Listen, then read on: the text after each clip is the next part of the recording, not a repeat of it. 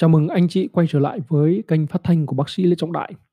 Và ngày hôm nay tôi muốn dành thời gian để cùng chia sẻ, cùng trao đổi với anh chị về chủ đề đó là đừng để quan điểm cá nhân của một người ảnh hưởng tới cuộc sống của anh chị.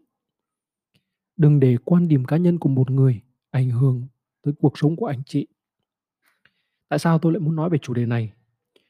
Bởi vì trong cuộc sống, thông qua cái trải nghiệm của bản thân mình cũng như thông qua cái việc quan sát từ những người xung quanh, tôi nhận thấy rằng có rất nhiều người đang nhầm lẫn giữa hai cái khái niệm, đó là sự thật và cái quan điểm của một cá nhân. Họ thường đồng hóa, đồng hóa giữa sự thật và quan điểm của một cá nhân. Khi họ nghe quan điểm của một người nào đó, họ lại cho rằng à, đó là một sự thật. Họ lại mặc định, mặc nhiên đó là một sự thật. Và chính cái điều đó sẽ dẫn đến cái việc đó là họ ra những cái quyết định, những cái quyết định sai lầm. Có thể là sai lầm trong việc ra quyết định trong công việc, cũng có thể sai lầm trong việc ra quyết định đầu tư. Đặc biệt là trong cái lĩnh vực đầu tư, khi mà chúng ta cứ đầu tư theo kiểu đấy là theo kiểu đấy là tâm lý đám đông. Chúng ta nghe là à, cái doanh nghiệp này nó đang có tiềm năng này, cái doanh nghiệp kia nó đang có tiềm năng, cái mã cổ phiếu này nó đang có tiềm năng, cái mã cổ phiếu kia nó đang có tiềm năng. Thì chính cái cái cái việc đây là chúng ta nhầm lẫn giữa cái sự thật với lại một cái quan điểm cá nhân, nó dẫn đến chúng ta vấp phải rất nhiều những cái sai lầm, rất nhiều những cái hối tiếc mà khi chúng ta nhìn lại, chúng ta ước, chúng ta giá giá mà cái điều đó là không xảy ra. Vậy thì vậy thì trước khi mà tôi nói sâu hơn về cái vấn đề đấy là sự thật và cái quan điểm cá nhân, thì tôi cũng muốn chia sẻ với anh chị một vài cái mẩu chuyện nho nhỏ như thế này.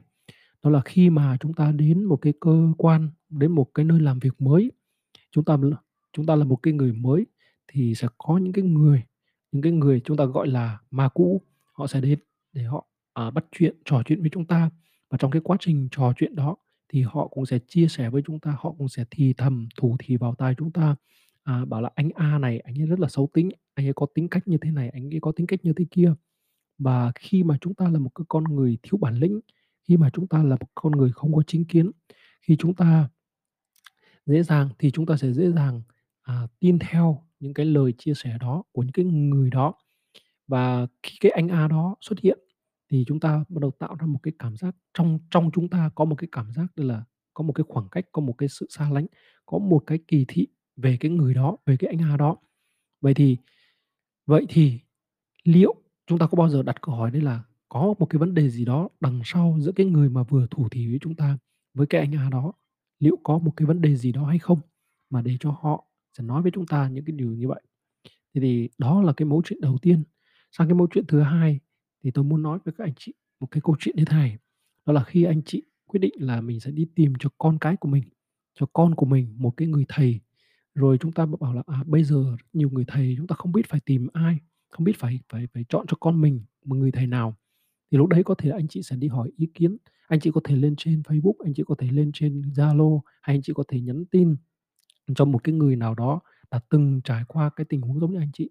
Và anh chị hỏi đấy là à, à không biết là em nên theo học, em nên cho con của mình theo học người thầy nào, cho nên học, theo học thầy nào, học ở trường nào. Thì, thì chúng ta sẽ thấy rằng chúng ta sẽ nhận được rất nhiều lời khuyên, rất nhiều lời chia sẻ. Thế nhưng mà anh chị hãy tỉnh táo và sáng suốt. Tất cả những cái lời chia sẻ đó, đó chính là những cái quan điểm cá nhân của một người, chứ nó không phải là một cái sự thật. Và chúng ta đừng có nhầm lẫn, chúng ta đừng có đồng hóa cái quan điểm cá nhân với lại cái sự thật. Bởi vì quan điểm của một cá nhân là nó hoàn toàn phụ thuộc vào cái trải nghiệm của họ, phụ thuộc vào cái cảm xúc của họ. Nó cũng giống như một việc như thế này. Đó là gì? Đó là có người thì người ta nhìn vào anh chị, người ta bảo anh chị là khó tính. Nhưng có người thì nhìn vào anh chị, bảo anh chị là một người tốt bụng, dễ tính. Thế thì tại sao vẫn là anh chị, nhưng mà có người thì nhận xét anh chị là là dễ tính, có người nhận xét anh chị là khó tính? Bởi vì rõ ràng từ chính bản thân chúng ta, chúng ta hiểu được một điều như thế này. Cái cách mà chúng ta đối xử với một người, chúng ta dễ tính hay chúng ta khó tính, lại hoàn toàn phụ thuộc vào chính cái cách, cái cái cái thái độ, chính cái cách hành xử của cái con người đó. Nếu họ là một cái người thoải mái, họ là một người đáng tin, họ là một người chân thành, thì chúng ta cũng đối xử lại với họ là một cái sự chân thành, sự thoải mái. Nhưng mà ngược lại, mặc dù chúng ta đã cố gắng là, là kiểm soát cái cảm xúc của mình, thế nhưng mà khi mà chúng ta đối diện với những cái con người không chân thật, chúng ta đối diện với con, những cái con người xảo trá, thì lập tức chúng ta cũng sẽ chúng ta cũng sẽ tạo ra một cái rào chắn, một cái rào cản để chúng ta cố gắng bảo bảo vệ bản thân mình, cho nên là chúng ta sẽ cảm thấy, chúng ta sẽ làm cho họ cảm thấy là gì, đây là mình khó gần, mình xa cách, đúng nào. Thế thì ở đây thì tôi muốn nói một điều như thế này, đó là gì, đó là cái trải nghiệm, cái cảm cái trải nghiệm cái cái quan điểm của một người về một người khác, cái quan điểm của một người về một cái sự vật khác, cái quan điểm của một người về một cái câu chuyện, về một cái sự kiện xảy ra, nó hoàn toàn phụ thuộc vào cái cảm nhận, cái cái trải nghiệm riêng của mỗi người. Và có thể là cũng là cái người đó, nhưng mà người này thì nói là tốt, người kia lại nói là xấu. Thì từ đó chúng ta nhận thấy một điều đấy gì, tất cả những cái nhận xét của người khác về một cái sự vật, một cái sự việc, về một cái con người nào đó, thì đó chỉ là cái quan điểm cá nhân thôi, đó chỉ là cái quan điểm cá nhân, chứ đó không phải là cái sự thật. Và chúng ta cần phải sáng suốt để để lắng nghe nhá, các anh chị các anh chị ấy, chúng ta lắng nghe, chúng ta lắng nghe chứ chúng ta không phải là nghe lắng nghe hơn ở một cái cấp độ, lắng nghe là một cái cấp độ cao hơn rất nhiều so với việc nghe. Nghe là gì? Nghe là à chúng ta nghe, chúng ta đó, chúng ta cứ nghe cái gì là chúng ta hành động theo cái đó. Thế nhưng mà chúng ta lắng nghe có nghĩa là gì? Chúng ta nghe nhưng mà chúng ta lắng lại để chúng ta suy ngẫm. Chúng ta nghe nhưng mà chúng ta ngồi lại để chúng ta nghiền ngẫm, chúng ta suy ngẫm xem là à liệu cái điều đó nó có đúng là sự thật hay không, hay nó chỉ là cái quan điểm cá nhân của người đó. Với một cái trải nghiệm tốt thì họ sẽ đánh giá là tốt, còn cái trải nghiệm là tiêu cực thì họ sẽ đánh giá là tiêu cực. Vậy thì hy vọng rằng thông qua cái cái chương trình phát thanh ngày hôm nay thì tôi muốn chia sẻ với anh chị một cái điều, đó là gì? Đó là chúng ta cần phải phải phải sáng suốt, chúng ta cần phải ngồi lại để nhìn nhận, để suy ngẫm xem là những cái điều mà chúng ta nghe được từ người khác nó là sự thật hay nó chỉ là một cái quan điểm cá nhân của họ thôi. Một cái quan điểm cá nhân thì không thì không thể nói là đúng hay là sai được, không thể nói là đúng hay là sai được, mà nó chỉ là quan điểm, bởi sao? Bởi vì nó chính là cái trải nghiệm của họ. Nếu họ có quan điểm tích cực, nếu họ có quan điểm là là rộng mở thì cái trải nghiệm của họ hẳn là đã có một cái điều gì đó rất là tích cực. Còn ngược lại, nếu quan điểm của họ là khắt khe, nếu quan điểm của họ là là khó, thì rõ ràng là họ đã có một cái trải nghiệm không hề không hề suôn sẻ với cái với cái cái cái điều mà bạn vừa mới hỏi họ. Vậy thì làm thế nào? Làm thế nào để chúng ta có thể uh, sáng suốt? Làm thế nào để chúng ta có thể rạch ròi trong cái việc đấy là à đây là sự thật, còn kia chỉ là quan điểm cá nhân thôi? Thì tôi có một vài cái gợi ý dành cho anh chị. Đó gì? Từ bản thân tôi, từ chính bản thân tôi cũng đã từ rất lâu rồi, khi mà mình đọc và tìm hiểu về tâm lý học của tâm lý học hành vi của con người, thì tôi nhận ra một điều đấy gì, đấy là khi mà tôi lắng nghe bất kỳ ai đó nói về bất kỳ một cái sự vật, sự việc nào đó, thì tôi luôn luôn lắng nghe. Tôi lắng nghe có nghĩa như này, đây là tôi nghe và tôi để đó, tôi nghe và tôi ngồi lại, tôi suy ngẫm, chứ tôi không có tin cái điều mà người ta nói. Và và đặc biệt là khi mà mà một ai đó nhận xét về một người nào đó, nhận xét về một cái, cái đồ vật, nhận xét về một cái bộ phim, nhận xét về một cái sự kiện, thì tôi có thể tạm thời chấp nhận.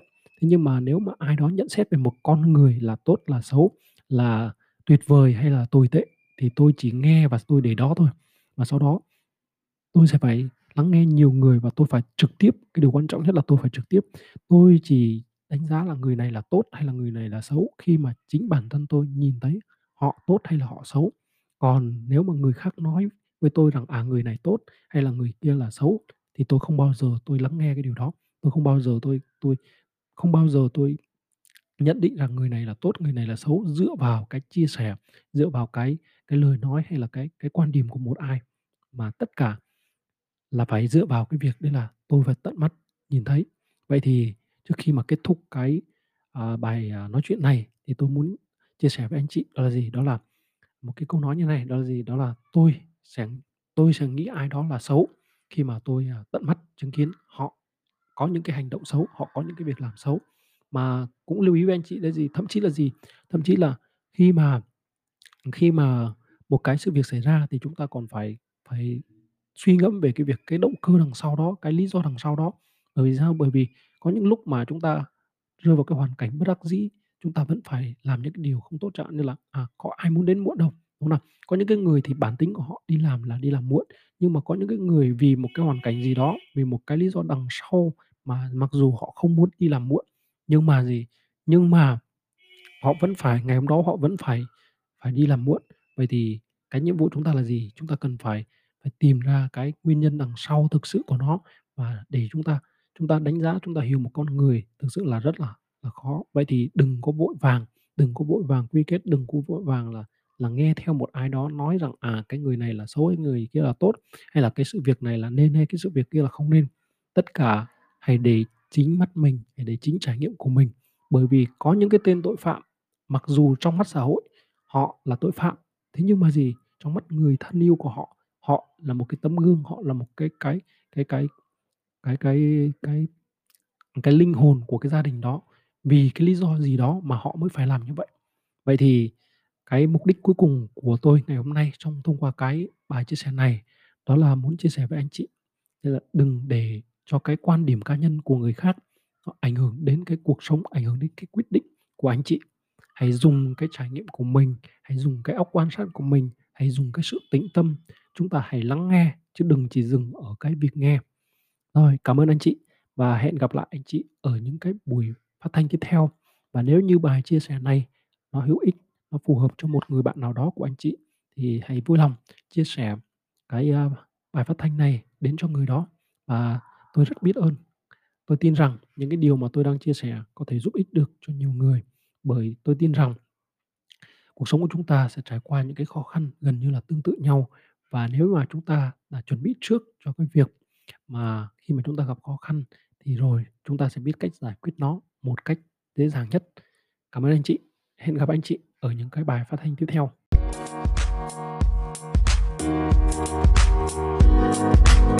theo.